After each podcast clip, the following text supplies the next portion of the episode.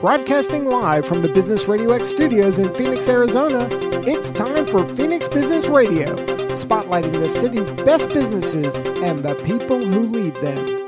Good afternoon. Welcome to a new episode of Best of Health Radio brought to you by Barb Regis, Ask the PA. It is May and it is Skin Awareness Month, basal cell, squamous cell, and melanoma. And many of you know that I am fighting melanoma as we speak. So, all three of us in the studio today are wearing black in honor of those fighting for melanoma, those that have lost their lives to melanoma, and for those that will possibly be um, diagnosed in the future. Anyway, it's such a pleasure for me today to bring on, first of all, in so many ways, this group of people here. I've got three P- three PAs in the room, three PAs all of us went to one of the schools that now represents Arizona. One went to Midwestern, and that is Sarah Newman. And she is the owner of Ahwatukee Skin and Laser. And she was brave enough to open up a second practice called Sun City Dermatology less than a year ago. She is with one of her associates. Uh, I, I guess I'd have to call you the boss. One of um, people that uh, her name is Brittany Casp Chick. Welcome, Brittany. I am so excited to have you in the studio. Again, we have, I'm the AT Still grad, the mm-hmm. oldest, 1997. And I believe, Sarah, you graduated from Midwestern after that? 1999. And we've got a The newer, we got our baby PA right here. Go ahead. Brittany, when did you graduate? 2017, mm-hmm. but it feels like yesterday. Okay. So even before we dive in on conversation, I want to give you a little background here. This is super exciting. Brittany and Sarah, how did you meet each other? Go for it, Sarah. Um, I might be breaking. I was gonna say, we're not breaking privacy HIPAA. policy. Okay, um, sorry. Do you have do we have permission? Oh, you have 100% permission. There yeah. you go, everybody. We're good. I actually met Brittany and her family many Mm-hmm. years ago as they were patients in my previous clinic. Wow. She, yeah, snatches up her patients and turns them into employees. and I'm not the first. So, Really? And she Mhm. won't be the last. We're a family practice, most That- definitely. And your specialty is dermatology. It sure is. So basically, uh, what did you do when you were working uh, for Sarah? Initially as a patient and then did some volunteer work. Mhm. And then she transitioned that real quick into a full time employee. So I saw I, the spark. Yes, she saw Awesome. the spark. She directed me in the right path. And then I was a CNA Mhm. in her office doing some back office work for a couple of years before I ended up going back to PA school. And you graduated PA school, and then what happened? Well, at first I did a year of emergency medicine. I saw that in your resume. So that's why. And then we're gonna get to Sarah how you snatched her back. Uh-huh. She she actually said, "Mark my words, Brittany, you're going to be back in derm. I did. You just wait." And So I was you're like, good. "You're no." She no, went I'm to not." the dark side for a bit. just for a minute, just for a brief year. Mhm. That was plenty. Mhm. And now I'm happy to say that I work derm full time and I don't plan on transitioning to any specialty anytime soon besides that one. So Sarah, tell me how you uh, became a derm PA, and also why you decided to uh, open up your own practices.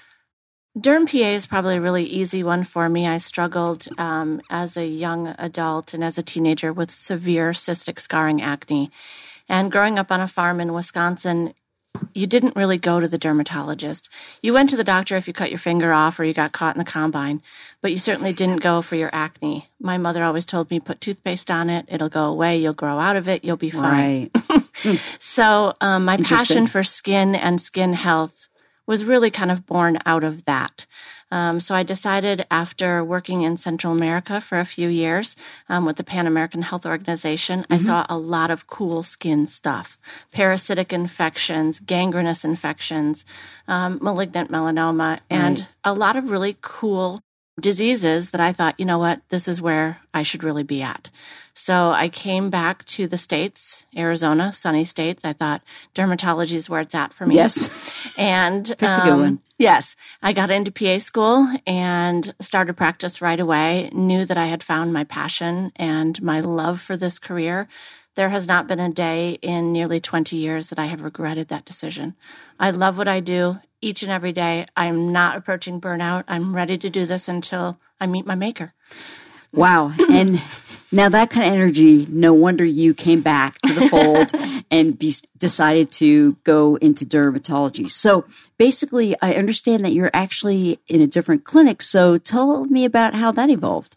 Well, I split my time at currently 50 50 mm-hmm. between mm-hmm. the two practices, okay. but coming from the west side, working in the emergency department, I told Sarah, I'm like, there's not a lot of dermatologists out here, and yet the population for skin cancer is pretty much everybody that you would meet. Right. And so when we were discussing job opportunities and offices, she was already kind of scouting out areas and right. I kind of nudged her in the direction that pushed. Yeah. Nudged, pushed, signed it, it for worked, her. Right? Yeah. so, okay. So basically what happened is it sounds to me like you're in Ahwatukee, which there are some seniors, of course, but mm-hmm. you're in the you were in the mm. you were the retirement, the retirement community of Arizona. Exactly. Yes, and I love Del it. Webb and mm. uh, and so basically you have a lot of seniors in your practice.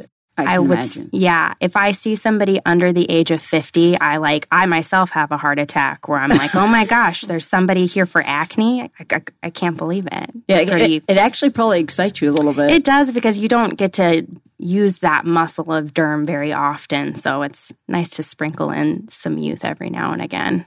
So let's dive in a little bit. Um, it's May Skin Cancer Awareness Month. What does that mean to you guys when you hear that? For me, it, it is hopefully an opportunity to create more public awareness. Right. Because unfortunately, skin cancer is one of the diseases and one of the cancers that I think people really underestimate the power right. that it can have in, and the impact it can have in your life. I think they hear mostly about basal cell. They think, oh, I have a little skin cancer. I'll cut it out. I'll be fine. But as you well know, melanoma kills an American every hour, every day, every year. Yeah, and the scary part about it is it's being diagnosed in younger and younger people. Correct.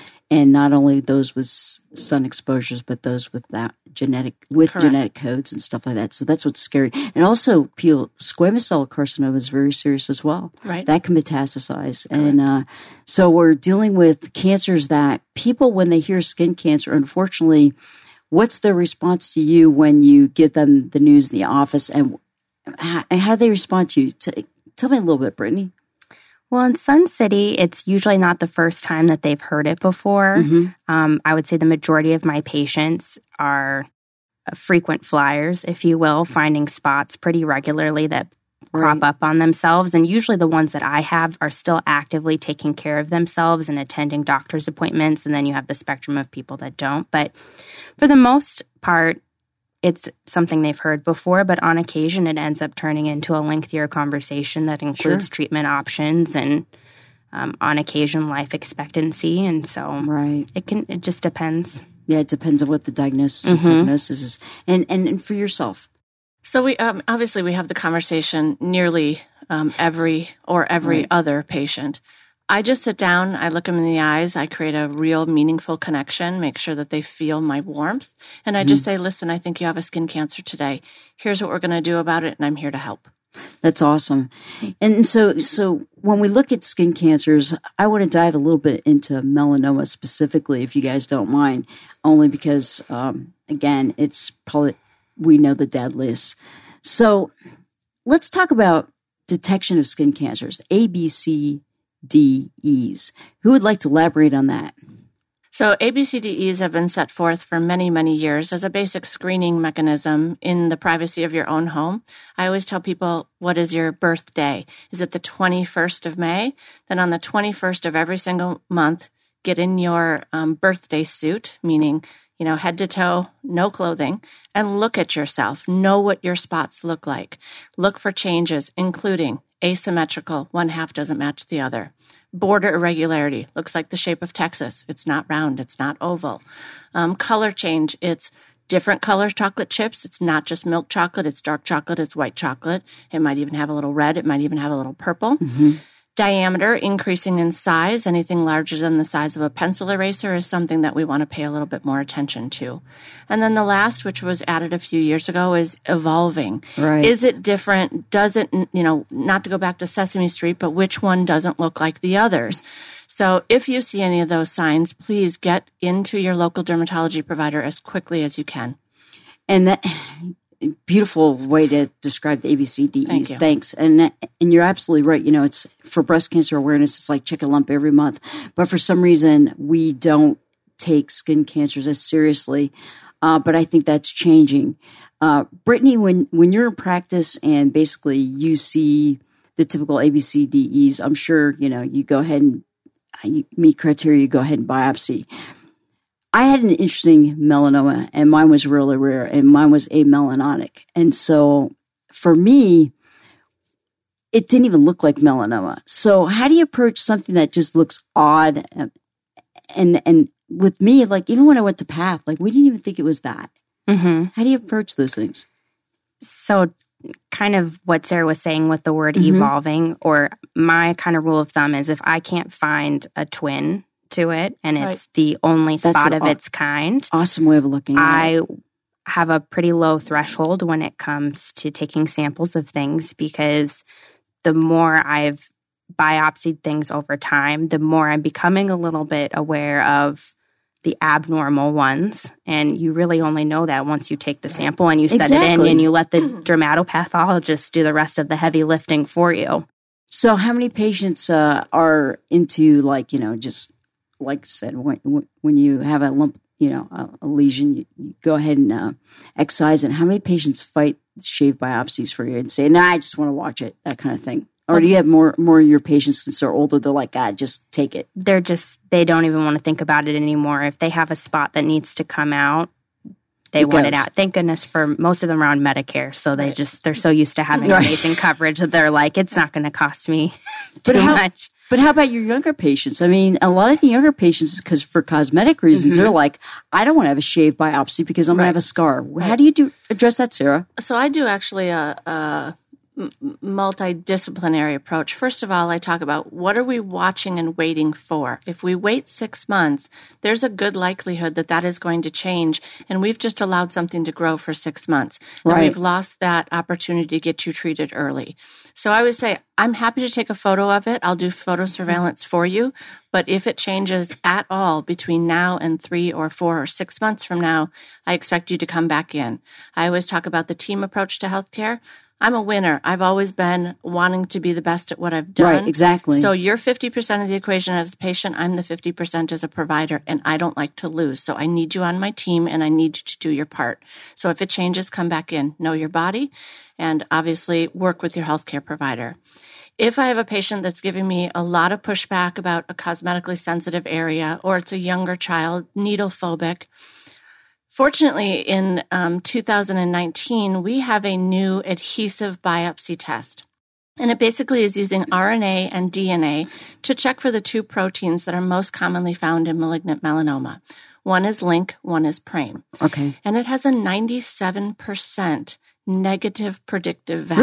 Really? Yes. I didn't know. I didn't know that test was that high. I For negative predictive Right. value. And that's really what you want to Right. know. Exactly. positive, if it comes back positive, we're going to go back Oh, in there and do a shave biopsy. You want to know with pretty good certainty, negative This is predictive, fine. this is fine. Right. So I always use kind of the multidisciplinary approach. What does it look like? Has it changed? Talk to the patient, educate them. And if they're still giving me pushback, I'm going to grab for an ad- adhesive biopsy. Uh, is insurance covering that? They do most times. And fortunately for us, the um, company has been very gracious to only charge the patient a maximum of 50 to $100. That's terrific. If their insurance denies it, if they're self pay, or if they're a patient in need, they can even do um, a, a titrated down price as well. So the point of this conversation is is that there's a lot of people out there sometimes just do not want to get cut. This is an option for you to think about. So there's no excuse not to go in and get it checked out. Right. Please everybody listen out there. Do not wait. The reason I'm saying that is because we're diagnosing melanomas in people very young. What's the youngest age that you have diagnosed a melanoma or even a squamous cell? I've had a juvenile melanoma very early on in my career at age two. Yes, hear that, everybody. Age two, And it gives me chills sitting here and gets me super emotional. and, I, and I'm s- and I'm sorry Yeah, about that. no. But w- the passion here is that we have to understand that with this form of skin cancer that is deadly, that it can affect all ages, right? Correct. And all skin colors. Mm-hmm. Let's talk about that a little bit more, Brittany.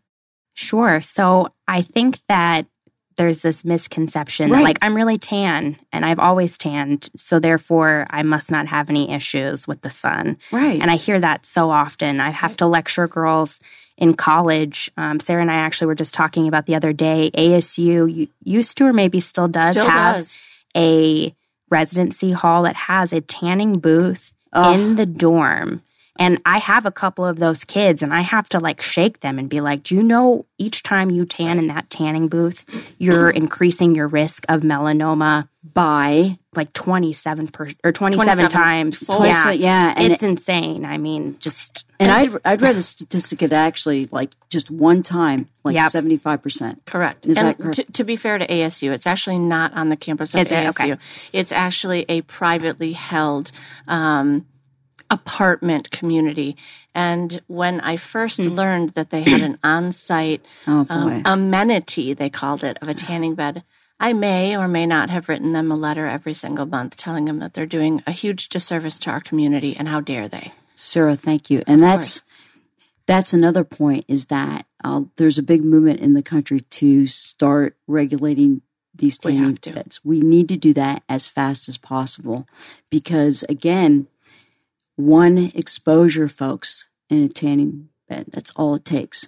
And so we still have a lot of gyms with them, with people in there. I don't know what it is. It's like people just assume they're safe, but how much UV are they actually really getting each time? Do you they're, know? They're getting a ton of you. It's Mm-hmm. like being up above, um, like a pilot. Mm-hmm. It's high intensity radiation that immediately, with one use, damages the DNA irrepar- irreparably. Okay, so word out there is tanning beds are bad. Okay, Not safe. not they're safe. not safe. I'm going to say they're bad. They're not safe. They're bad. Tanning beds are bad. They're not safe. And and really, get a movement in your states all over the country here to start addressing this issue. And honestly, I wish we could see them all just Eradicated. eradicated and, and throw them in the dump. 100%. Seriously. I know I'm going to get some pushback because I know a couple people that own tanning bed salons, but they'll have to get over it because they know how I feel. Right. And I'm glad you guys feel the same way. And the statistics are showing that. So there's a couple, um, there's a, there's a supplement out there, um, called Heliocare. Yes. Tell me about Heliocare and your take on Heliocare. So, HelioCare has been around for many, many years, and it's basically an antioxidant that you ingest that gives some immune support to DNA damage from UV rays. It's very controversial uh, as if mm-hmm. it actually provides any level of protection. But I guess I would say this any antioxidant that you ingest, whether you eat spinach or kale, or you drink green juice, or you eat an apple, antioxidants help to neutralize Right. free radicals. UV damage creates free radicals. Right. So it can't hurt you. Obviously, consult your PA and make sure that it doesn't have any contraindications. But I always tell patients please go back to the basics mm-hmm. of greater than 5% titanium dioxide and zinc oxide. That's your shield of armor. It's going to bounce the rays off and much, much safer for you than taking a pill that's an antioxidant. You still have to put on sunscreen. You still have to be safe and smart. And let's talk about what sunscreens are best and safe. Let's start with uh with you, Sarah. Okay, so the FDA just came out with a warning. Um, there was a relatively small research study done on chemical sunscreens, most notably avobenzone and oxybenzone. And we have now begun to understand, and I've never supported chemical sunscreens, so let me say that um, as a caveat. Chemical sunscreens uh, applied on the skin every two hours, as the manufacturer recommends, actually cause systemic toxicity and systemic Right. absorption.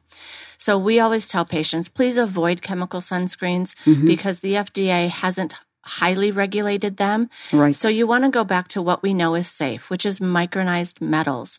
You don't absorb them into your skin. They're your suit of armor. They stay on top of your skin and deflect nearly 100% of the rays if used properly. And can you give a couple examples course. of, over the counters? Brittany? I love Eucerin has uh, one for the face, but it can be used for full body that has an SPF of 30 in it. Vanicream has a wonderful SPF, and these are all you can find them at any Target, CVS. There's really no excuse to not have a sunscreen on you at all times because right. you can find them in gas stations now. Some of my favorites also Blue Lizard. Mm. Blue Lizard for kids yeah, is amazing. There's yes, a lot of talk that about one's Blue amazing because it's, yep. it's an Australian sunscreen to be quite frank, it goes on very thick. It's like mud. but once you get the technique down, one ounce or one shot glass full is enough to coat your entire body. It should be put on before you put your swimming suit on and reapplied every two hours. I say physical, chemical, physical metal blockers first as primary prevention. Then you can reapply with spray. Okay. So everybody out there, that's another take home lesson. Is there any um, prescriptive sun uh, blocks that y'all recommend? There are a couple prescription sunblocks, but unfortunately, in this day and age of poor prescription coverage and high right. prescription cost, Blue Lizard, Neutrogena Sensitive Skin, Eucerin, Vanicream, La Roche Posay, Babyganics, those are going to be more cost effective for you.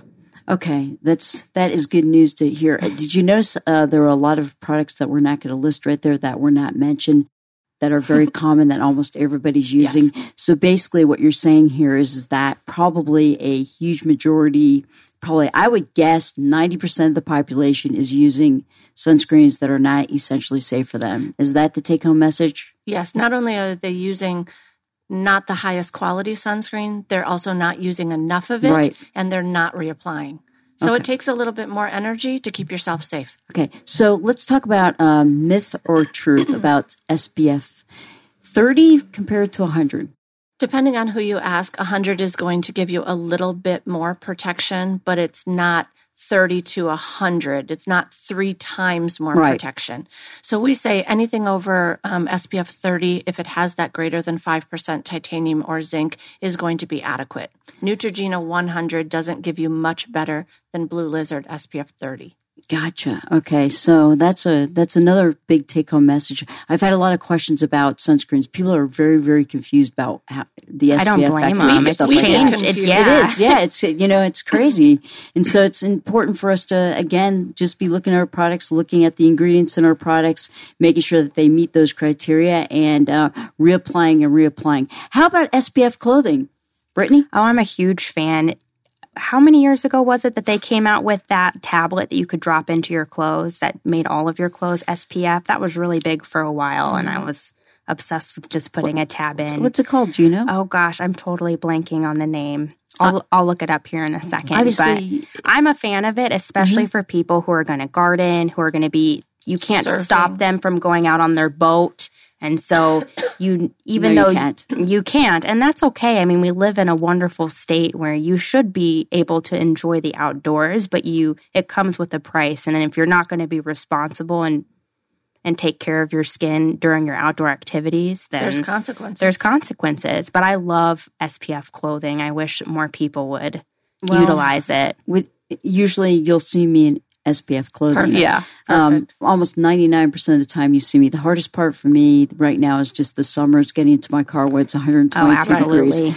Like my current job, I don't have covered parking. So oh, it's one of those things oh, where it's just, you know, that's kind of brutal. But you're right. Um, the clothing, a lot of the brands that are out there are very comfortable, you know, and yeah. I'm going to pitch a couple. Like I think uh, the Columbia makes some good ones. REI yeah. does.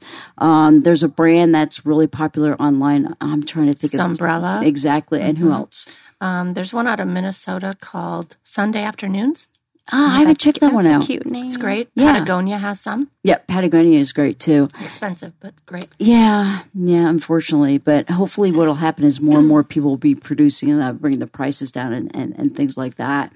So let's let's go back a little bit more to um, you know skin cancers and melanoma.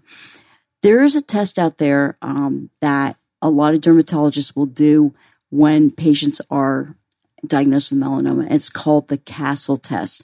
And there's a lot of debate out there. And I would like for both of you to kind of give your input and your thoughts on the Castle testing, if you don't mind. There's a lot of people that I know personally um, that are confused about that.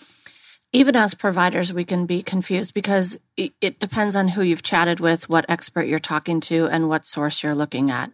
I go back um, really to my foundational understanding that knowledge is power. hence my book there, uh, Surviving the Business of uh, Healthcare Knowledge is Power. And, and I didn't ask Sarah to say that. No, okay, sorry. no, I didn't, but it's right here. Right. Yeah, Sarah, I, I'm so glad I Kindred met you, spirits, Brittany. kindred This is spirits. awesome. Keep going. Okay, so I always say if the patient is someone that I think will utilize the information and it doesn't create either a false sense of hope or a Right. false sense of panic, which it can, I have the conversation that I think that they should be tested. Um, obviously, it's a very expensive test, so we need to make sure that there is good insurance coverage for it. We work very closely with our hematology oncology um, colleagues. We have great relationships with our oncologists. We talk to them multiple times every single day. Right. And we also work with the TW Lewis Melanoma Center at They have a lot of kind of not groundbreaking, but they have a lot of resources dedicated to the diagnosis of melanoma, the treatment of melanoma, castle testing. It, they don't use the adhesive biopsy, but they have really a, a collaborative team that if we think we're going to do castle testing, we usually involve them because there's a social worker, there's a Right. psychologist, there's a surgeon. So if we talk about a sentinel lymph node biopsy, we have everyone right there to make sure that the the conversation is as gentle and informative as possible. So, Brittany, can you just kind of tell us a little background on what exactly the castle test is? Okay. Uh, I mean, I'm familiar with it. I personally Okay. have not used Okay. it. I have had actually one patient the other day that I'm considering sending out for some genetic testing because Mm-hmm. I'm not able to keep up with the sheer amount of melanomas that he's been making. And we need to kind of figure out Yeah. why that is. But I would actually love to learn a little bit more. I'd love to hear. Did you have it? Uh, well, you know, it's, it's it's basically a test. Yes, I did have it. Okay, great. And basically, what is it's a test to see for this. They look at the genetic code of this particular melanoma, and then what happens is they uh, make a determination of uh, the percent uh, risk of Right. recurrence of that particular melanoma. It goes one A, one B, two A, two B. If you're a one A, the risk of it coming back is less than uh, it, you have a ninety seven percent risk of it not coming back. If you're to be like myself, you have about one third chance or above that it's going to come back Within five years. within five years. Wow. So that'll help give a determination of whether or not you know you should be doing you know um, you know more Sentinel frequent checks and stuff like that and sentinel node biopsies. So my oncologist, he was like you know hem and hawed about. It. He was like you know no matter what with yours, once we got the path back, it's like we're going to get the sentinel node bi- biopsy. And what happened was I had had uh, three nodes taken. Uh, the first one was microscopic, second one was microscopic, third was clear. The first one was actually mid mid arm and then back, and so it was one of those things where I I qualified at that point for for immunotherapy called Opdivo, but the castle testing, which is really interesting for me, is that I hope it becomes cost effective only because I think if everybody gets that test, at least we're going to know for those 1As and those 1Bs, okay? And what we're talking about is stage right now, not the castle test itself. We're talking about stage, you, know, stage one, stage two, stage three, stage four. Four, we got metastatic to organs. Two, we got mets to, three, we've uh, mets to, you know, lymph nodes. Two, it's it's it's it's a certain depth and and it could have started seeding. And one it's pretty much you know um, still been I- I'd say, yeah, and ep- yeah, encapsulated it hasn't begun to spread. Correct. so I think for everybody my take is is the more info I'm knowledge is power. 100%. so for me, knowing that my castle test is 2B, knowing that I have a you know a, a chance of it recurring within five years, when I was given the opportunity for the Opdivo, I grabbed it because it was my best shot to teach my immune system to recognize that Right. cancer and destroy that cancer, and hopefully that's what's what our outcome's going to be. But it is, it's very scary. I know of a lot of patients that are like 1A, 1B, and they don't have any information. They don't know if this was a wild type. They don't know if it's BRAF positive. They don't know if it's BRAF negative. And it's really, really, really scary, these patients. And so, yeah, you're right with castle testing. It's kind of like, you know, knowledge is power. I, I, that's why, I, in my opinion, is I hope it becomes affordable. I would totally agree. I will say, uh, obviously, because we're all PAs in this room, Right. I will tell you at our practice, there's a much larger conversation about mm-hmm. teaching the patient about their melanoma type. And we are much more likely to order imaging than some of our mm-hmm. physician colleagues. Yeah. And we have great physicians at our clinic, but I think we're just paying a little bit more attention because we've got long term relationships with these clients. Mm-hmm. We consider them family and we treat them as if they were our mother, our brother, our sister, exactly. our father. So get a chest x ray. If you think that there's concern for, you know, lymph node involvement, get a PET scan. The, right. it, it, early intervention is key. We both know that. So doing a chest x-ray, the little amount of radiation that they're exposed to is far worth it to catch something earlier. Yeah. So again, knowledge is power. Brittany, you know, you have you have a great mentor right here. Oh, absolutely. This is this is exciting and and as you are, you know, as you're in practice and you're seeing more and more of these kinds of cases, it's so cool that the two of you can bounce cases off each other mm-hmm. all the time and then make those those thoughtful, mindful decisions of do we do CAS, do we not? Do we right. refer to oncology, do we not? That's the other thing is like some people when they're stage 1A, it's one and it depends on the depth and stuff like that, uh, 0.78, you know, we decide, mm-hmm. you know, are we going to refer on, we're not going to refer on. It's very confusing. And then there's some people that are very conservative practitioners or some that are very aggressive practitioners. I'm grateful that I'm a little bit more of an aggressive practitioner. I'm like, no, I'm not going to watch weight because this could kill you. Right. And still, every time I hear from people out on the street, well, you just have skin cancer, I go, you don't understand. No.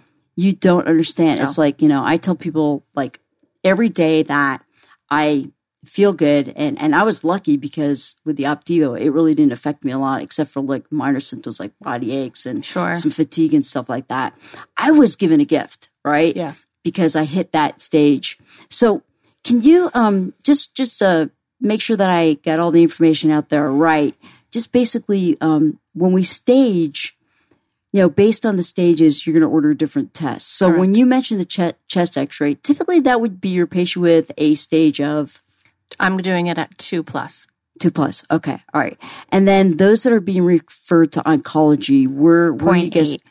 Point eight. Okay. Yeah. Exactly. Any depth greater than 0.8 millimeters. Anybody who's had multiple melanomas. Anyone who has a suspect genetic syndrome. Right. Um, or anyone that we just consider as high risk and or immunocompromised perfect. Oh, I love your practice. You guys are, come on over. Awesome. hey, you know, so what we're doing again, early detection is the key. Sounds like you guys have some great relationships with, uh, you know, your practitioners, your oncologists, your um, your go to people. PET scans. Um, okay, here's the other question: Is that uh, what are you finding? Is that are you getting um, your are your oncologists recommending PET scans? Or are they doing a lot of CT scans? Depends typically mm-hmm. what the insurance is willing to cover. There you go. Let's um, talk about that a little bit, guys. Oh gosh, come on, we let's get into it. Time. Yeah, well, another day, but that's your next book. Yeah, right, that's your next book. yeah, well, we talk a little bit about that, but. Um, so, insurance companies obviously don't know who the patient is. They're making decisions right. based on an algorithm that has no heart and soul, and it's based on cost effectiveness. Let's be real. Right. So, we advocate for our patients very frequently. I literally will do one appeal on a denial, and then I say, I'd like to speak to the medical director right. because I need to have a conversation with A, someone who is my peer, B, someone who I can actually talk my lingo to, and three, they need to hear my plea for this patient's health and well being. And typically, it's a two to five minute conversation and ends with approved. Good for you. Well, you know what I do is I always I always turn around and go, if this is your family member, what right. would you want? Right. And then the other thing I say is, and your name would be and your license number would Correct. be because guess what? If they come back, I'm going to help them find an attorney. 100%. We're going to go after you.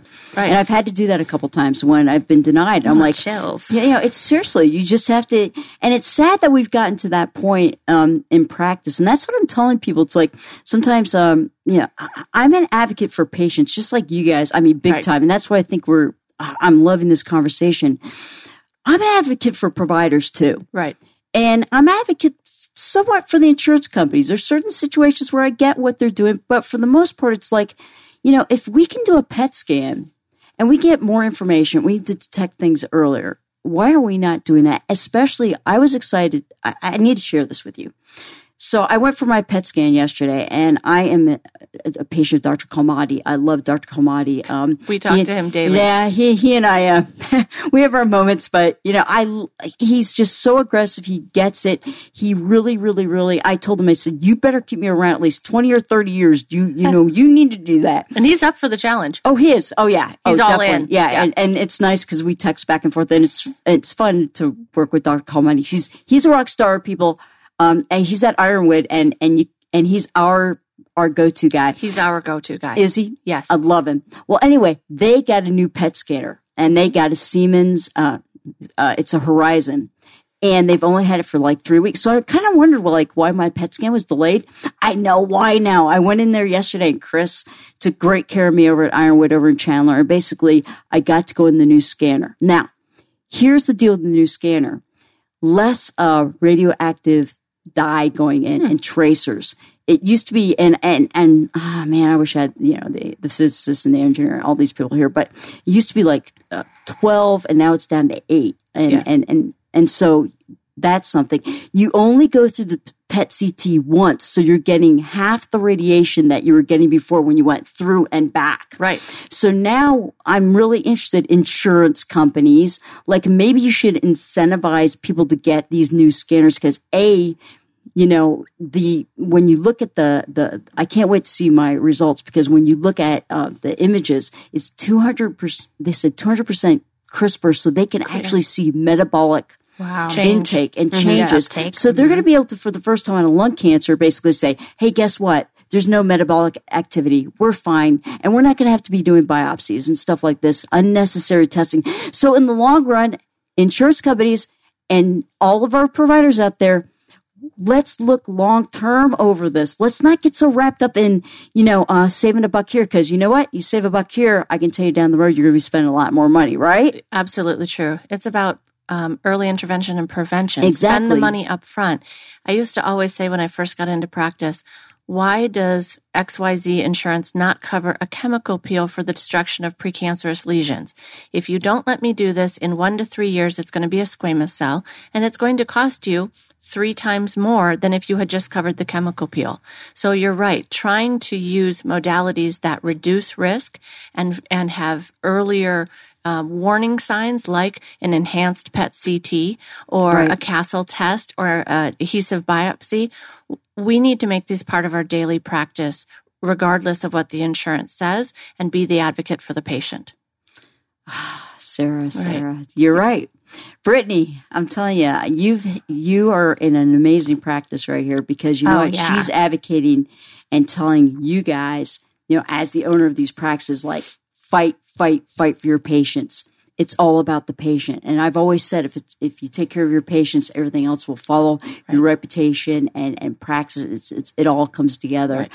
Wow, you know, how do you how do you segue into the next one? I eh, pretty easy.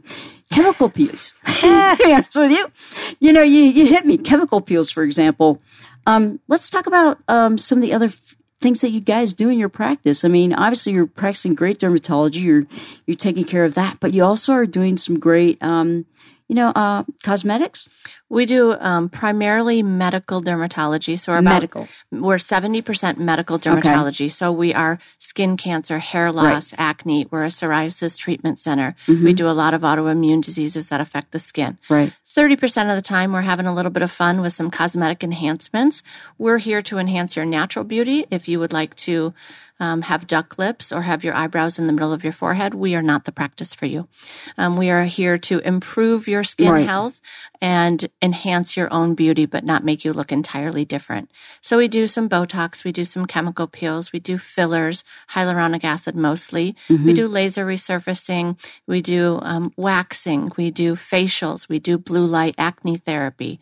We do personalized skincare regimens. We do color matching for mineral makeup. Mm-hmm. So there's not much that has to do with the skin, hair, or nails that we cannot assist you with. Can you tell me more about the actually the blue light acne therapy? So have you ever had a chemical peel known as Levulan? I've heard of it. Okay, so a Levulan treatment is aminolevulinic acid. It's a protein derived acid that seeks and destroys atypical skin cells, known as the atypical mm-hmm. keratinocyte. That's what leads to a skin cancer known as squamous cell. Right. So with that aminolevulinic acid, we use a blue light Mm-hmm. wavelength, which is non-UV energy. It's about 460 nanometers um, on the visible light spectrum. Right. And actually, it's anti inflammatory, it's antimicrobial. So, if you've ever seen the really cool doctor shows where they bring the light in after a surgery to kill all the microbes and they flash it, it's Mm-hmm. Right. called. This is um, on the same um, concept of that. So, it reduces inflammation, it kills bacteria, and it improves scarring. So, anybody that wants to avoid oral antibiotic therapy or they've tried um, so many different topicals and they're still struggling with acne, it's a great alternative treatment. They do two sessions a week for four weeks and they have clearance for months. That's great. And It doesn't hurt. And preventing cancers. And at it the same helps. time. And if we add the acid in, Right. it actually reduces risk by over 70% for the next three years. Three years, really. Yes. Now you have to take seven to 10 days off of work. It's not the most fun thing you're ever going to do. Um, but I say no pain, no gain and suck it up. Yeah, my mom, we just did like we a, did. Yeah, so yeah, my let's, mom. talk, let's talk about that. So the other day we had uh, a couple people come in for like a training for some of our new Newer employees. staff. Mm-hmm. Yeah. And I volunteered my mom because I thought, well, what better than a native Arizonan woman? Blonde hair, blonde- blue eyes. Loves to garden and has got her first basal cell like in her early 30s. So Okay. she was over neat. 15, ye- over 20 years ago. Yeah. So she was, I personally knew that she needed it, but it took a little bit of convincing because the weather's still been so great and she Right. wants to keep doing all of her outdoor activities. But man, did that take years off of her face. She looks great. She, yeah, she's on her way to getting back to her regular Skincare. skin and texture and whatnot because it is like giving yourself a chemically induced chemical peel. Right. Um, And here's the thing what people don't, sorry, Brittany. well, you're fine. Here's what they don't realize. Majority of premature aging is sun damage. Right. So if you're actually treating sun damage, it's not about beautification or vanity. It's about reducing risk and enhancing your skin health, which in turn makes you look better. Yeah, that's how I sold it to her. Right. Good job. yeah. And now Yeah. she's going. She'll thank me later. Yes, she yeah, will, I'm just right? waiting She- for it, but it Yeah. hasn't happened yet. Well, you know, it takes time That's sometimes. okay. I know what's best. Well, you know, again, what is the largest organ of the body? Exactly. skin. Good question, Barb. Well, thank you. We're all going to so- pass our boards. and so exactly. Well, I've taken mine a few Yeah. times. you gotta wait. So you're lucky. You're are, you- are you into the ten year cycle? I am the 10 year cycle. Oh, aren't you lucky? It- that's you know, yeah, really. But let's talk about the CMEs. The 100 CMEs you have to do every Right. two years. Right. Thank goodness for up to date. I'm I just send them to Exactly. those out. Yeah. I send them to the staff nearly nightly. Like, listen, if you don't do one or two yeah. a night, you're you'll never going to make up. it. I Yeah. know, and in our profession as PAs, we actually have to do more CMEs than any other profession, to my A understanding. hundred percent true. Yeah, I mean, and so It takes work. it does. It does. I kind of like it though. It I like keeps it. me Keeps up me to active. date. Yeah, she sends us like Sarah sends us probably four articles That's every awesome. night. Every morning I wake up and I check my work email and I'm like, I don't know when she had time to go on Medscape for like three hours, but But I've learned there's a timing feature. I used to send them at okay. like Oh, did one How does that work? I used to put it at Okay. like twelve thirty at night. Oh, my Two in the morning, three in the morning, and the staff would come in in the morning and they'd be like, "What did you do all night?" Well, they knew what I was doing because I was sending them Medscape articles. So Oh. now I just set them to all go off at seven fifty eight, and they get get all it. the emails at seven fifty eight, so that I Me don't. yeah, she's like sitting next to me sending me emails. Oh my god, oh, you guys have a lot of fun in your practice, do. don't you? we really do. Oh, that, that's good because you know we spend more time in our practices and with our you know and with our patients and our, our coworkers and our you know that you better all get along or it gets a little brutal, especially in medicine right now. What breaks my heart is you know t- having these discussions with uh, PAs like in family practice and such, and, and a lot of different fields where they're just spending so many hours every day just trying to get their notes done and Right. you know they're questioning like you know why the heck did i do this and that kind of thing. But i can tell brittany like you just like totally love your dermatology job. I do. and and i'm so glad that you made the switch to derm because your patients are really lucky to have you. Oh, you're sweet. no oh, it's true. Yeah you, you tell you get well, the energy. I, I'm lucky enough to work in an office where by the time I get to see them, they're mm-hmm. already s- just happy to meet me Right. or to see me again. And so that starts from the moment you walk in to the mo- you know, all the way up until when they leave. And Right. We try and make Try it. to have a really good patient yeah, experience. experience because it takes, you know, It takes once- a village. Yeah, it takes We a had- village. Yeah. And people are fearful. We had a patient last week, and if you ever come to our practice, come see it. I, know exactly would- where you are. You're by the hub. I am by the hub. Yes, yeah, so I just hey everybody at the hub. Yep, I know exactly where you are. Um, so come on over. But you Yeah. know, they just moved. I heard that they just moved um, to a different location. Yeah, I'll tell you um, later where they're at. Um, so we you. just had we just had a um, new patient come into the practice last week. Right. And if you come into our practice, we literally are all having fun. We're nice. Nobody's upset. Nobody's crabby. Nobody's snarky. And the patient after his visit said, "Is this always like this?" And I said, "I'm sorry, That's sir. I'm, I'm not. get. I'm not sure what you're referring to." He's like. Linda was hilarious. She's our director of first impressions at the front desk. Nice. And she's got a joke for every scenario, most of them appropriate. yep. Um, and then to our back office staff and the provider, and closing it out with our front office team, we are all genuinely happy to be there and we're having a good time. We always say quality care with a personal touch. I think that makes us different. I do. And so come on over and check out the Ahwatukee skin uh, feel in our office, and I guarantee you it will be unlike any other you've experienced, most likely in dermatology in the Valley. love it, love it, love it. And I bet you you're having some fun in Sun City, especially with the, some of your elderly patients. Oh my gosh, they're so cute. They I'm are obsessed with that. I mean, not that I ever run behind, but if I were to run behind, they aren't going to say one bad thing. They're just No. happy to be in the doctor's office, like getting treated. They come and eat the candy and drink Yes. the coffee, even if they don't have an appointment because they just want to see Brittany. They're like, "Hey, Brittany. I do have a couple of people who Yeah. come and just like bring their dogs in to meet me. See, I that- mean, is that see, not the cutest see, thing you've ever heard of? what it's about and and that's what gives me hope in medicine because there's practices like yours and i really pride uh, the relationship i have with my patients. Like i have an open door policy. I actually work uh, on site at inside enterprises for premise health. And basically um, we we have you know epic emr and we got all the bells and whistles and everything like that. But i still have a clinic where when you walk in i can tell you right now we know who you are. Right. we know where you probably were a couple weeks ago. And they love it. You know my receptionist kimberly like as soon as hey john blah blah blah blah blah how's blah blah blah blah that's the way it should be. Connecting with your patients and and because they're the last place they want to be is especially with us you know, with, with healthcare providers. And there's so many healthcare providers out there right now that are feeling the lack of energy, that are tired, that are Burned beat out. up, burnt out. And so when I hear about the energy you guys have in your practice, congratulations, kudos. I mean, I'm so excited about what you're doing. And the fact that it PA owned, uh, we're going to di- dive really quick into the profession a little bit. First of all, we are physician assistants we practice in collaboration with physicians. We are moving towards a little bit more of an independent model, I believe. I think that's fair to say, everybody. And we are looking at a new name associated with instead of assistant, because the whole idea is you assist the physician. Well, I got news for you. We don't assist the physician. We work in collaboration. We're a big team. All of us are a team. And I love Right. my collaborative physician, Cliff. I love you. Um, and thank you for all his support. But what do you guys think about the name change? I'm all for creating awareness around what we actually do, Do.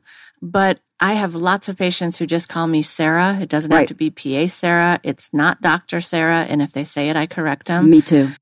So I- I'm not a huge, hugely political individual Right. about ch- the name change, but I would support anything that gives us more credibility in the, on the healthcare team. Right, right. And and that's the thing I think that makes us different as providers is like I've always been a first name person and I do I correct right away. I go I'm not a doctor, I'm a PA and I'm very proud of my Right. proce- my profession. And uh, it's interesting um yeah, I just know there's a lot of movement. I know um, a lot of physicians these days don't really want to spend a lot of time in collaboration because they're so busy.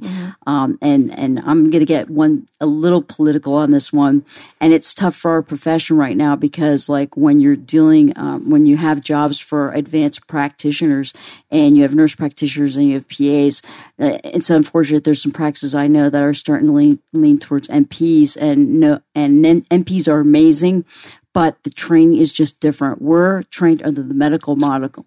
and the NPs are trained under the nursing model. And there is a difference, everybody. 100%. And, you know, and, and in any profession, again, it, there's great providers, there's not so great providers. You have to find that match that you feel comfortable with.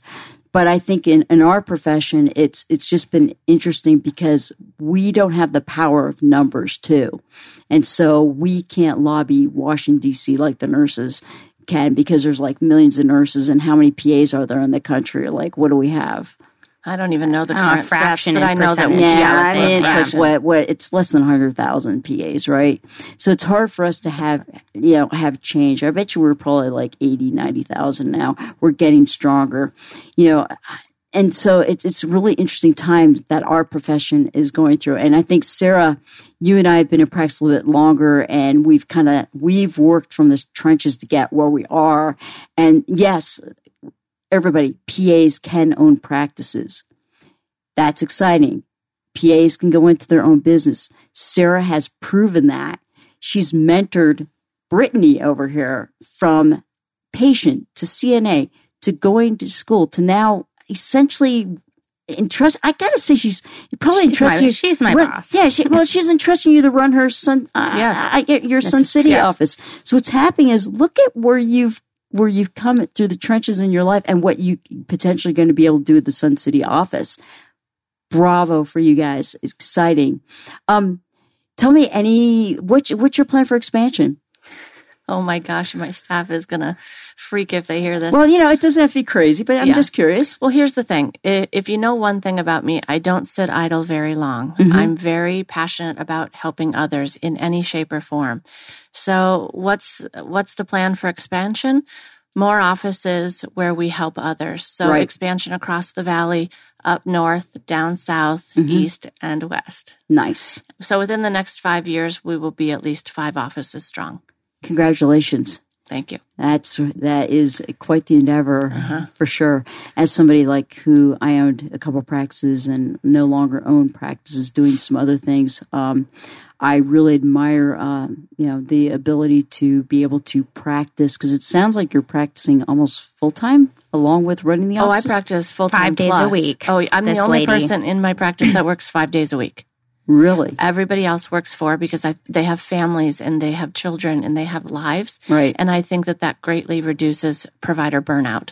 Um, I myself, I own the practice. I like to rock and roll five days a week, sometimes 6 Mm-hmm. Um, so that rule doesn't apply to me.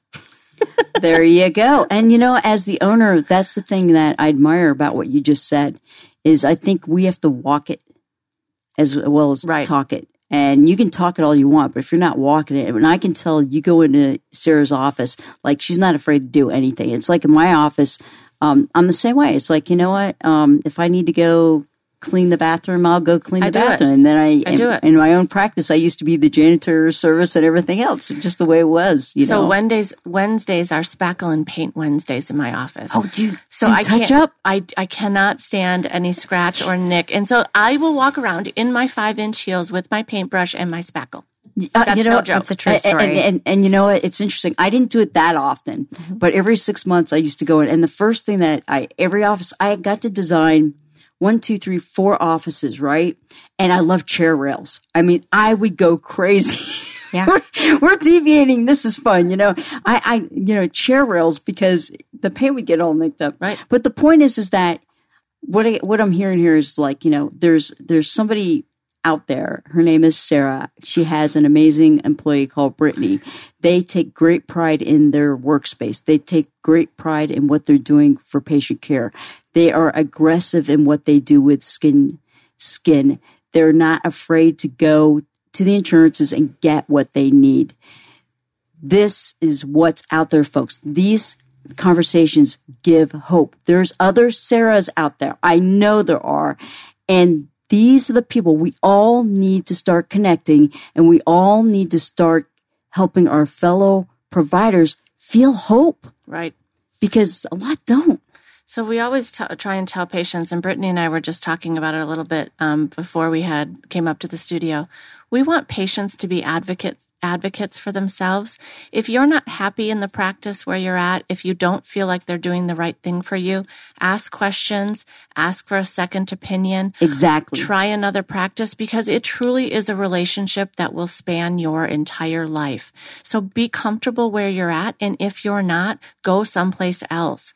Exactly just like providers, if you're not happy where you're working, if you're burned out, if you're not excited to see that patient at 8 a.m. on Monday, do something about it. Because the minute you're approaching burnout is when you're going to hurt somebody. Exactly. You come into our practice and all of our providers, NPs, PAs, doctors, surgeons, we're eating lunch together. Mm-hmm. We're taking a walk around the block. We are spending quality time away from work as well as trying to bond. If you hear our conversations at lunch, it's all tumor board discussing cases. It's a collaborative effort. So you want providers to be in an atmosphere where they feel that they're supported. They feel that they're, they're energetic. Alone. They're not alone in the middle of, you know, Safford, Arizona with nobody to talk to mm-hmm. and nobody to bounce it off because to err is human. So to have these clinical conversations in a setting where it allows that is really important for daily quality of life for all of us. Exactly. Well, Brittany, give me a final thought. This has been quite an experience. I've enjoyed this a Good. lot. Yeah, you have a great we're, radio voice, we're Brittany. Gonna, no, I, I, yeah, I have the face for we're, radio. We're gonna, we're, gonna, I'm telling you, we're gonna have you guys back. I got uh, yeah, some ideas already. I really liked it. Good. I'm glad, and thank you for joining us today. Um, I am so excited for you and your career and, and what's going to happen it feels moving so forward. early on in all of it. I'm excited. Uh, and I want to hear when your mom finally tells you thank you. Oh gosh, I'll, I'll send you the photo of when it's all will said you, will and done. You do that? I actually. I have some photos I'll show you after. Oh, yeah, I'm it's excited pretty interesting. Yeah. Sarah, final words. Get your skin checked, know your body, and when in doubt, check it out. Ditto. Wow. You know what? Midwest ditto. yeah. and from three schools represented here, AT, still Midwestern, and NAU. This is Bar Regis Ask the PA. Um, this is Best of Health Radio. Remember, uh, we're here for you uh, on my website, askthepa.com feel free to reach out to me also on Facebook, also Instagram, also on LinkedIn. If you have a question, I'm going to give you an answer. If I don't have the answer, I'll find out the answer for you. It's all about best of health advocacy for everyone. Again, I so agree with the comment that you need to advocate for yourself. Medicine is a partnership. It's a partnership Amen. and a trust. And there are a lot of us out there that care. You just need to find us. Well, that's a wrap. Let's uh, close it down. And uh, thanks again for joining us. Again, one more um, kudos to Ahwatukee Skin and Laser and Sun City Dermatology. Thanks, you guys, for joining, and I hope to have you back again. Thank, Thank you. you.